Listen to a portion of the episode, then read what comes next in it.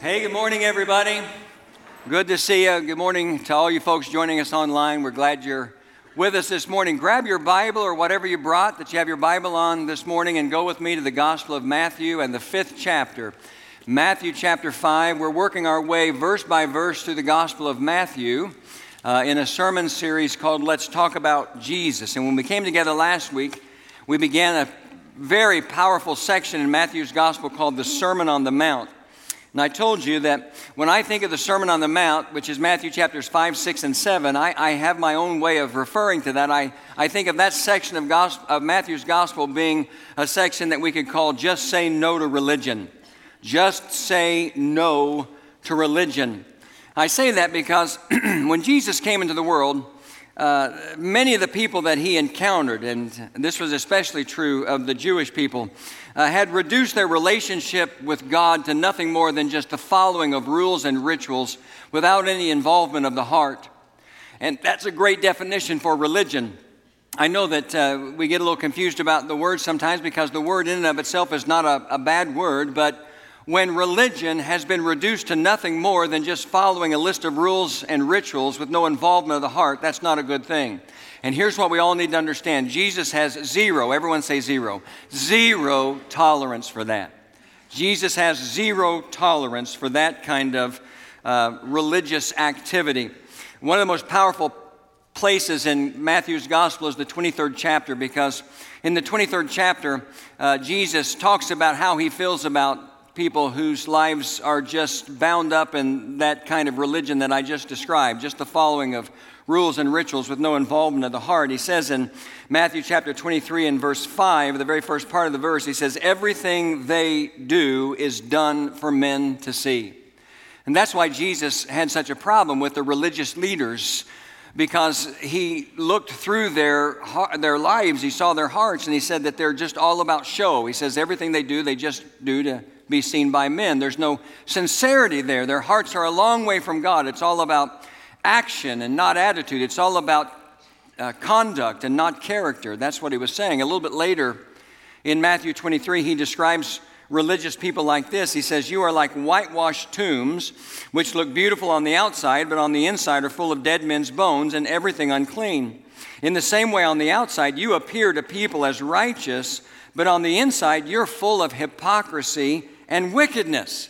And this is a theme we're going to see all throughout the Gospel of Matthew. Jesus confronts this kind of hypocrisy, and he does it in particular here in the Sermon on the Mount. He exposes that hypocrisy and he gives us uh, a description of a new and a better way to live. He gives us a description of a new and a better kind of life, righteousness, a kind of right life. And he begins with this first part of Matthew chapter 5 that's called the Beatitudes. And the word beatitude just comes from a Latin word that means blessed. And so we're going to look at it again today. We began last week, we looked at the first of the Beatitudes. We're going to look at the second one today. So if you got your Bibles open to Matthew 5, then go ahead and stand with me in reverence and respect for God's word like we always do.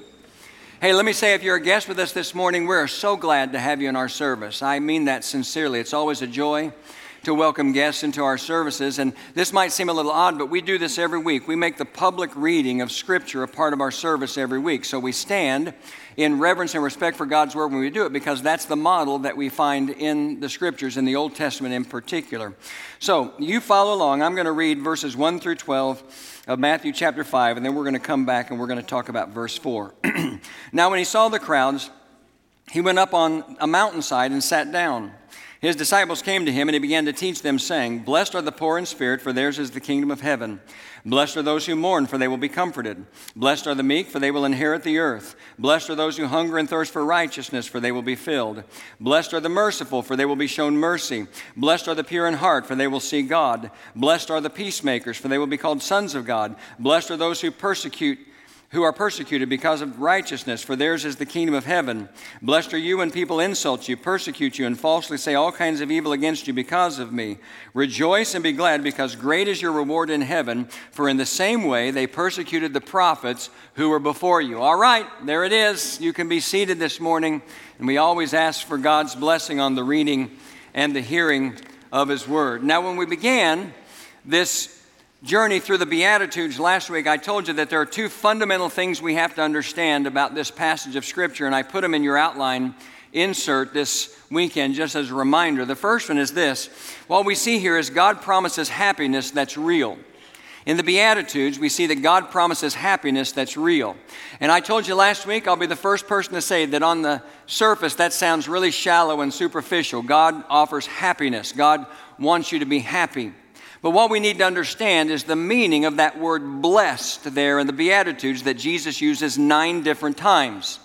The word blessed in the original language of the New Testament, which is the Greek language, is the Greek word makarios. Now, most Bibles translate it as blessed, but the truth is the closest English equivalent to that word is the word happy. And so you could actually substitute the word happy for blessed, and you would have the same meaning.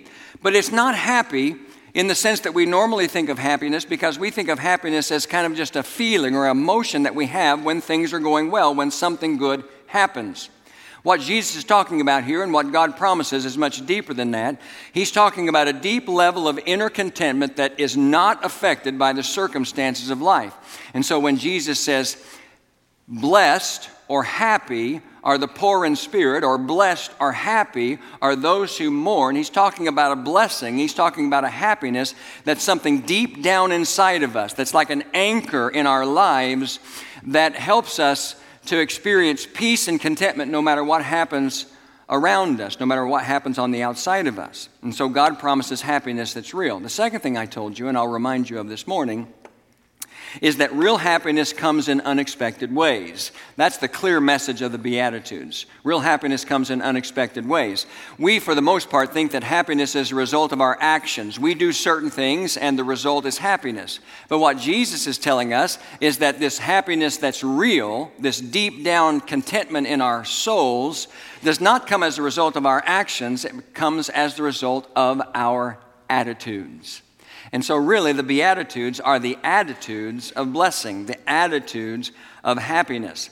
Now, last week we said, Blessed are the poor in spirit, for theirs is the kingdom of heaven. That was the first attitude. Today we're going to look at verse 4, Matthew 5 4, where Jesus says, Blessed are those who mourn, for they will be comforted. That's the second attitude. Blessed are those who mourn, for they will be comforted. Let's try to understand that on a deeper level in the same way we did last week, let's just ask some questions, a series of questions. You can write these down in your notes. The first question is this What does Jesus mean by blessed are those who mourn?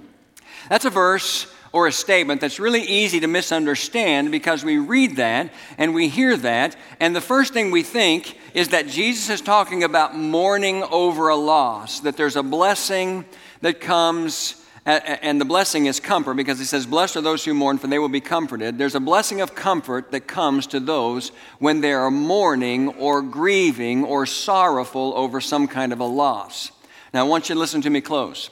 It's really clear that the Bible tells us in a variety of different places that God comes alongside of us and provides comfort to us when we are grieved and when we're sorrowful and when we're mourning over some kind of a loss. But that is not what Jesus is talking about in Matthew chapter 5 and verse 4. That's not the kind of mourning that he's talking about. To understand the kind of mourning that Jesus is talking about, you have to understand that Matthew chapter 5 and verse 3, where he said, Blessed are the poor in spirit, for theirs is the kingdom of heaven, and Matthew chapter 5 and verse 4, when he says, Blessed are those who mourn, for they will be comforted, are connected. They are connected. One leads to the other. Now, last week we saw that being poor in spirit means that you recognize on your own based solely on what you have to offer God, you are spiritually bankrupt and without hope. This is the truth for all of us. On my own, I can come to God on my own and I can offer Him the very best that I have to offer, the very best of my morality, the very best of my honesty, the very best of my faithfulness, the very best of all of the goodness of my life, only to find out that it falls far short of having a relationship with God, of, of enabling me to have a relationship with God. The truth is, I'm spiritually bankrupt on my own, and so I have to come to God recognizing my bankruptcy, come to Him like a beggar, pleading for His mercy and His love and His grace and His forgiveness. That's what it means to be poor in spirit. The great illustration of this I told you last week is the parable Jesus told about the tax collector and the Pharisee. It's in the Gospel of Luke, the 18th chapter. It begins in verse 9. And Luke begins the parable by saying, To some who were confident of their own righteousness, Jesus told this parable. And then he tells about uh, a Pharisee who would have been a religious man and a tax collector who would have been viewed as a sinner who went to the temple to pray. You remember the story? And the Pharisee, the religious man, began to pray like this He said, God, I thank you that I am not like other men, robbers, evildoers, adulterers, or even like this tax collector. He said, I fast twice a week and I give a tenth of all I get. So his prayer was all about himself and all about his goodness. In contrast, Jesus said the tax collector stood at a distance. The tax collector wouldn't even allow himself to look up to heaven. The tax collector beat his breast, beat his chest, and prayed like this He said, God, have mercy on me, a sinner. And the point Jesus makes in the parable, he says it was the tax collector who went home justified before God, not the Pharisee. It was the sinner who went home justified before God, not the religious man. He said, Because everyone who exalts himself will be humbled, and everyone who humbles himself will be exalted. You remember the story? And so, in that parable, and in particular in the tax collector, we see a perfect picture of what it looks like to be poor in spirit. He shows us what it looks like to be poor in spirit because that tax collector was spiritually bankrupt and he was mourning, sorrowful over what caused him to be spiritually bankrupt, and that was the reality of his sin. He was sorrowful over his sin. He said, God, have mercy on me, a sinner. And that's what Jesus is talking about, friends, when he talks about those who are mourned. The tax collector recognized he was spiritually bankrupt. He recognized it was because he was a sinner. That's why he said, God, have mercy on me, a sinner. He was sorrowful over his sin. And that's what it means when Jesus says, Blessed are those who mourn. He's talking about being sorrowful over our sin. Now, let me try to explain to you how that works in a little bit of an unusual way. I hope you came this morning ready to do a little bit of digging in to the Bible today. Hold your place in Matthew chapter 5, and I want to hear your pages turning in your Bible to the right until you get to 2 Corinthians chapter 7. 2 Corinthians chapter 7. So if you're not that familiar with your Bible, and that's okay, here we are in Matthew, the first book of the New Testament. So it goes Matthew, Mark, Luke, John, Acts, Romans, 1 Corinthians, 2 Corinthians. When you get to 2 Corinthians, find chapter 7. And when you find chapter 7, I want you to scroll down and we're going to read together verses 8, 9, and 10. I'm going to read this, then I'm going to explain the context of these words. This is what the Apostle Paul, who wrote the letter of 2 Corinthians, writes in 2 Corinthians 7, verses 8, 9, and 10. He's writing to the church, so he's writing to a bunch of Christians, he's writing to a bunch of believers, and he says, Even if I caused you sorrow by my letter, I do not regret it, though I did regret it.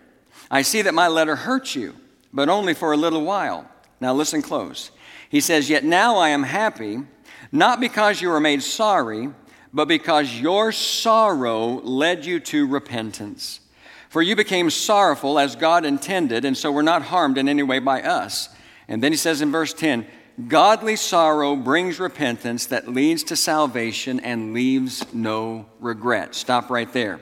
All right, everybody look up here and listen to me close. The Apostle Paul had a very deep, close, personal relationship with the church in Corinth. Paul planted a lot of churches and he provided leadership for a lot of churches in the New Testament. He spent 18 months of his life in the city of Corinth.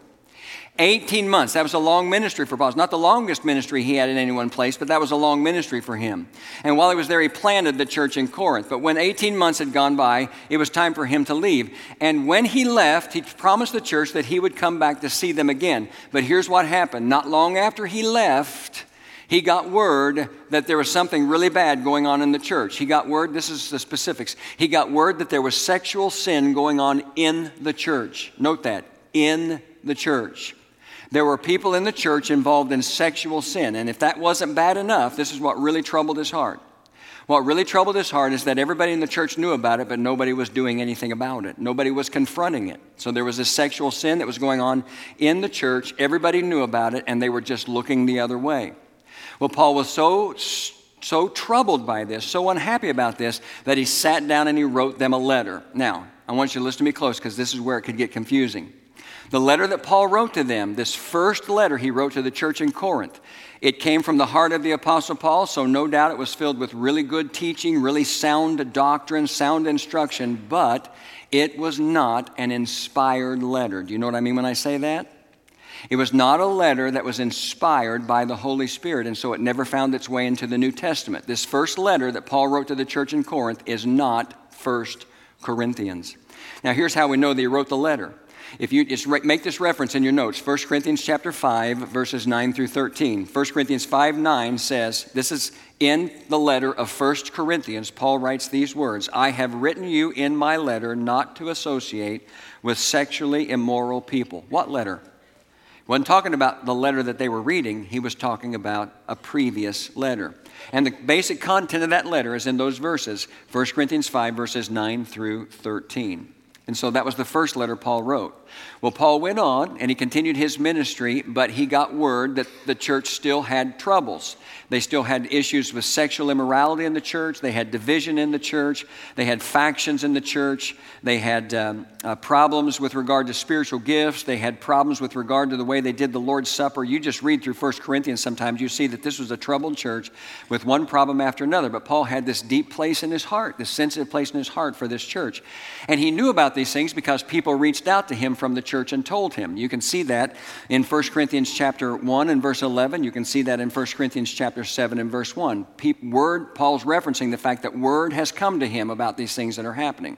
That's not unusual. This is my third church that I've served in my life in 37 years. And when I left my first church, guess what? People from my first church called me and said, eh, I don't know much about I don't know about this new preacher or, you know, I'm not happy about this. When I left my second church and I came here to my third church, people from my second church called me and said, I don't know about that preacher, this new preacher. And I'm sure that when I came here, people you some of you probably called the preacher before me and said, I don't know about that's what happens. And so Paul sat down and he wrote a second letter to the church in Corinth. Now listen, that second letter became First Corinthians because it was an inspired letter by God.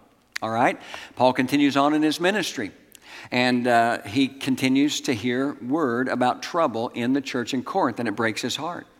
And so word comes back to him that they're still having problems, but it's gotten even worse now because, along with all the other things, with the immorality and the division and all the strife that they have internally, what's happened now is some false teachers have crept into the church and began to teach false doctrine and are leading people away. There's spiritual mutiny going on in the church. And so here's what Paul does. Listen to me close. He sits down, and what do you think he does? He writes him a letter. Now, this is the third letter. The third letter is just like the first letter. It came from the heart of Paul. No doubt it was filled with sound doctrine, sound instruction, but it was not an inspired letter. It did not find its way in the New Testament. The third letter is not Second Corinthians. And the reason why we know this letter is because of this passage we just read, 2 Corinthians chapter 7, verses 8, 9, and 10. Most Bible scholars, when they talk about this letter, they call this the severe letter, okay? The letter that we're reading about here in 2 Corinthians chapter 7, verses 8, 9, and 10, and other verses right here in this section, we just limited ours to those three verses. This is referred to as the severe letter. Now, I want you to look at that passage with me again, and let's remind ourselves of what Paul is saying to these people. He's saying, Even if I caused you sorrow by my letter. Now, everybody, look up here. Why would he do that? How would he cause them sorrow by the letter? Well, because it's the severe letter, right? Because he's really being direct and strong in confronting them about this sin. Even if I caused you sorrow by my letter, I do not regret it, though I did regret it. I see that my letter hurt you, but only for a little while. Yet now I am happy, not because you were made sorry, note this, but because your sorrow led you to repentance. For you became sorrowful as God intended, and so were not harmed in any way by us. And then he says, Godly sorrow brings repentance that leads to salvation and leaves no regret. Now, let me just finish the story. Obviously, then at some point later, Paul wrote a fourth letter, and it was inspired, and it became Second Corinthians. Four letters, two inspired, two not inspired. And what we're talking about here is the third letter that was not inspired, where he confronts them about their sin. And here's what, here's what I see here Paul writes this letter, and, see if you can relate to this. Paul writes this letter, and it's harsh and it's severe and it's direct and it's strong. And as soon as he sent it, I believe as soon as he sent it, he felt some level of regret. He, he said, I don't, he said, I did regret it for a little while. You ever been there? Let me ask a question. You ever been there? Now, maybe you did it with a letter, you wrote a letter, but we don't write letters that much anymore. Maybe you wrote an email to somebody, maybe you sent a text to somebody and it was in an emotional state and, and what you said was absolutely true and it was absolutely what you felt, but you didn't put any you didn't put it through a filter. Most normal people go through life with some kind of a filter, right? In their communication, most normal people. Except for all the people that send me letters. Anyway, most normal people. Okay, but and, and so as soon as you hit the send button, okay, let's say it's an email, as soon as you sit, hit the send button, you felt some level of regret because you were concerned and worried about how they were going to respond when they read it, right?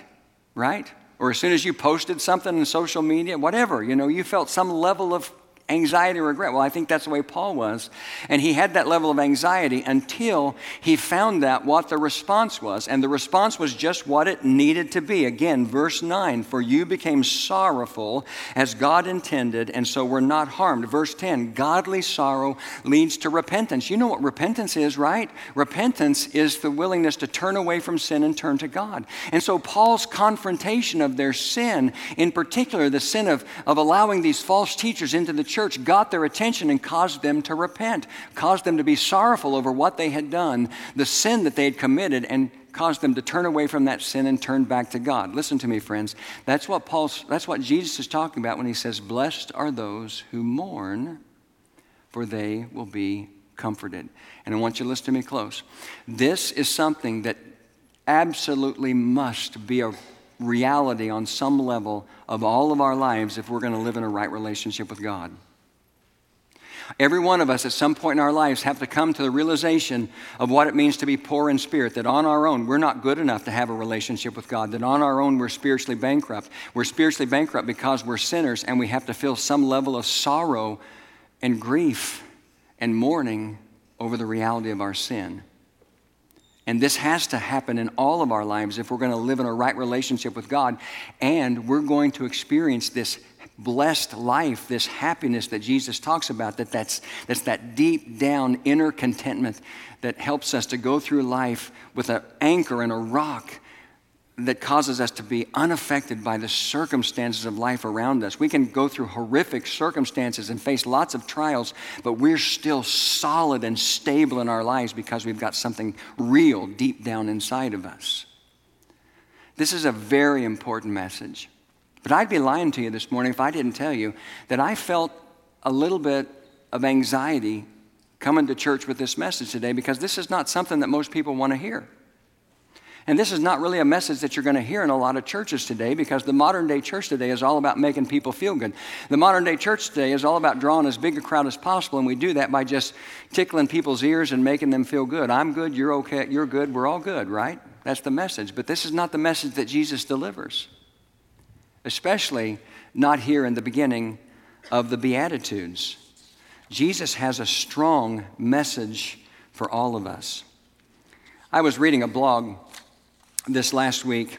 It was written by a guy named Matt Walsh. I don't know if you recognize that name or not. I, I, I, read it because he kind of is entertaining to me. I don't really agree with everything that he has to say.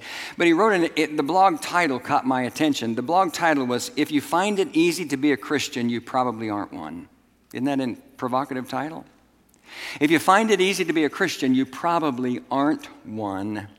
And as he went through the article, he, he basically gave three red flags that might cause us to question the validity of our confession. Three red flags that might cause us to question the validity of our Christian confession. And the three red flags are number one, your Christianity is easy. It's easy. So, what he means by that, uh, honestly, is that if you can go through life as a Christian, but you never feel any tension that comes from the reality of trying to live a Christian life in a world that's filled with sin and a world that on its own is fallen and separate from God, if you never feel any tension and it's just easy peasy for you to be a Christian, then maybe you need to think about the reality of your confession. The second thing he said, the second red flag he said, is that your Christianity is just a feeling. It's just a feeling you know so as long as you feed the feeling everything is okay you know but it's not deep down inside of you. It's not based on conviction or or hard choices or anything like that. It's just you know it's just this happy jesus loves me. This i know for the bible told me so feeling. The third thing is that he said is a red flag that really speaks to the context of what we're talking about. He said you might question your confession if it's not penitent. Now, the word penitent is not a word that we use very often in everyday language, but it's a word that means feeling or expressing sorrow over sin. Exactly what Jesus is talking about when he says, Blessed are those who mourn, for they will be comforted.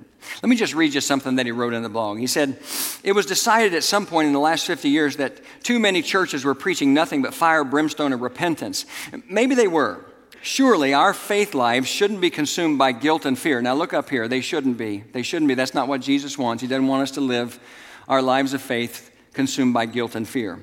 He goes on to say, but in modern times we have, as is our habit, run all the way to the other extreme. Now we imagine that our faith in God actually insulates us from guilt. The Christian is someone who thinks positively, we like to say, and we happily apply this positive thinking to our own wickedness, especially. We went from focusing on, excuse me, focusing too much on the prospect of damnation to pretending that we're not at risk of suffering it at all. I think if we must err, we are better erring on the other end of the spectrum. Better to feel too much guilt for your sin than none at all. Well, there's some truth to what he's saying, friends. I might not have expressed it in the exact same words, but there's a great truth there to what he's saying. A huge part of experiencing a right relationship with God and a huge part of experiencing a blessed and a happy life, this blessed and happy life that Jesus is talking about in the Beatitudes, that remember is not shallow or superficial in any way, it's something deep down inside of you, is to be genuinely sorrowful over your sin, to recognize the spiritual bankruptcy of your life and to be sorrowful over the sin that separates you from God, over the sin that affects your relationship with God. Here's a second question What is the result of this kind of mourning? Well, Jesus answered that question, so this is not difficult. He said, Blessed are those who mourn, for they will be comforted. If you mourn over the spiritual bankruptcy and sin of your life, Jesus promises you'll be comforted. And this is where the, uh, the blessing or the happiness is found. Mourners aren't happy because they mourn. This is not what God wants for us. He doesn't want us to walk around weeping and wailing with our head down and sad all the time. The blessing comes in knowing that your mourning will be comforted. And here's what that comfort means in the context of Matthew 5 4. When you come into the presence of God and you acknowledge the spiritual bankruptcy of your life and you feel genuine sorrow and sadness and mourning over the sin that caused that bankruptcy, then you're comforted by receiving the grace of God through complete forgiveness. Complete forgiveness. How cool is that? Complete forgiveness. That's what He offers.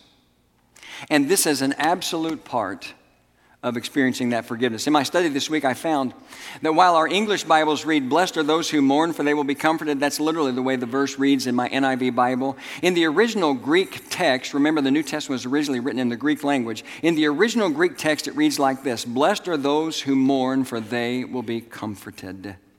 And the emphatic use of the word alone emphasizes that the only people who are going to receive the comfort of forgiveness are those who recognize and mourn, feel sorrowful over the reality of their sin. Maybe, listen, think about something with me. Maybe that's why. And, I, and you know what? When May, when May of this year rolls around, I will, be, I will have been serving the local church for 37 years. And this is something I've seen in every church I've served. Maybe that's why there are people who come to church and they hear the message of Christ preached, and it's all about the message of Christ. It's all about the power of God's word. It's not the messenger. I'm not, I'm not the focal point here. What God has to say in His Word is the focal point. They hear what God has to say, and, they, and it convicts their heart on some level. It draws them to Him on some level. And so they come and they make some kind of a profession of faith. Some, they have some kind of response to it. But then, two or three months down the road, you know what happens? They disappear and we never see them again. And I'm telling you, this happens. Happens in every church. It's happened in every church I've served. This is what happens. Sadly, it's a kind of a routine thing. Why? Well, maybe it's because when they came, when they were drawn to Christ and the message of Christ, and they made some kind of a profession, it didn't include any level of recognition or sorrow over the reality of their sin. That's why whenever I tell somebody what they need to know and do in order to be saved, in order to become a Christian, the very first thing I tell them is you've got to admit you're a sinner. Can, can you receive forgiveness of sin without ever admitting that you're a sinner? This is where it begins. And it's all connected to what Jesus means when he says, Blessed are those who mourn, for they will be comforted. One last question, and then uh, Brian, you can come and we'll get ready to close. How do I become a mourner? How do I become a mourner? Well, let me just tell you three things real quickly. First of all, don't resist the Holy Spirit when He calls. Don't resist the Holy Spirit when He brings conviction on your heart. The Holy Spirit, that's what He does. And maybe He's doing that for somebody here this morning, somebody here in the room, or somebody listening to me online somewhere. Maybe, maybe He's bringing some level of conviction. Maybe He's reminding you that your life on the way it is right now is not right, that you've got things in your life that aren't right, that you're living in disobedience to God on some level with things that you're involved in, things that you're doing in your life, and you feel His conviction. Well, listen, don't resist it. Because we do that all the time. We resist it by, by just allowing our hearts to be hard. And so we might feel it, but we don't let we don't let the conviction penetrate. We resist it by being arrogant. We resist it by being, yeah, yeah, yeah, I know that I'm not perfect, but I'm better than most people. Or we resist it by procrastinating. We resist it by saying, yeah, I feel that, I know that, I got this problem, I got this need, but I'm going to I'm going to take care of it later. Don't resist the Holy Spirit. If you're feeling something stirring in your heart right now, don't mistake it for something else. The Holy Spirit is trying to get your attention. Don't resist Him. The second way we become mourners is listen, we become mourners when, as we read the Word of God. I don't know if you make reading the Bible a part of your life on a consistent level, but you should. If you don't, you should. I read my Bible uh, quite a bit. I read it sometimes devotionally. I probably don't read it enough devotionally, not as much as I should, but I read it a lot primarily to prepare to do what I'm doing this morning, to share it with you. And here's what, hap- here's what happens, and I've been doing this for a long time. I read my Bible, and I've been a Christian for almost 50 years. I read my Bible, and it becomes like a mirror to me. And you know, I say it becomes like a mirror to me because as I read it, I see myself in it, but I don't usually see myself in good terms. I see myself in bad terms. I see myself in areas where I fall short, where, I, where I'm failing to be the person that God calls me to be. And it convicts my heart makes me feel sorrowful over my sin, which leads to comfort. The third way that we become a mourner is we just pray. And we just pray for our hearts to be broken. As strange as that might sound, we pray for our hearts to be broken. You know, someone once said we need to pray uh, that the Lord would break our hearts with the things that break his heart. What a great thought. But let me tell you what would be at the top of the list of what breaks the heart of God. What breaks the heart of God is sin. What breaks the heart of God is rebellion and disobedience. My sin breaks the heart of God. Your sin breaks the heart of God. And so we need to pray that our hearts would be broken as a result as well. You know, the Beatitudes that we're studying, they present the ultimate contradiction to what most people believe in life. When Jesus says, Blessed are those who mourn, for they will be comforted. Literally, he's saying, Happy are the sad. But then he gives the promise, But you'll be comforted. And don't forget that the comfort that he's talking about is not comfort just somebody coming alongside of you and putting their arm on your shoulder and just being there with you. The comfort he's talking about is the absolute, complete forgiveness of sin which is what gives us the opportunity to live in a fellowship with God, a right relationship with God, and experience the happiness, the real happiness that He promises to all of us. I hope and pray that's the reality of your life this morning. If it's not, I hope and pray that you'll respond to the conviction of the Holy Spirit when it comes to getting your life right with God. Let's pray.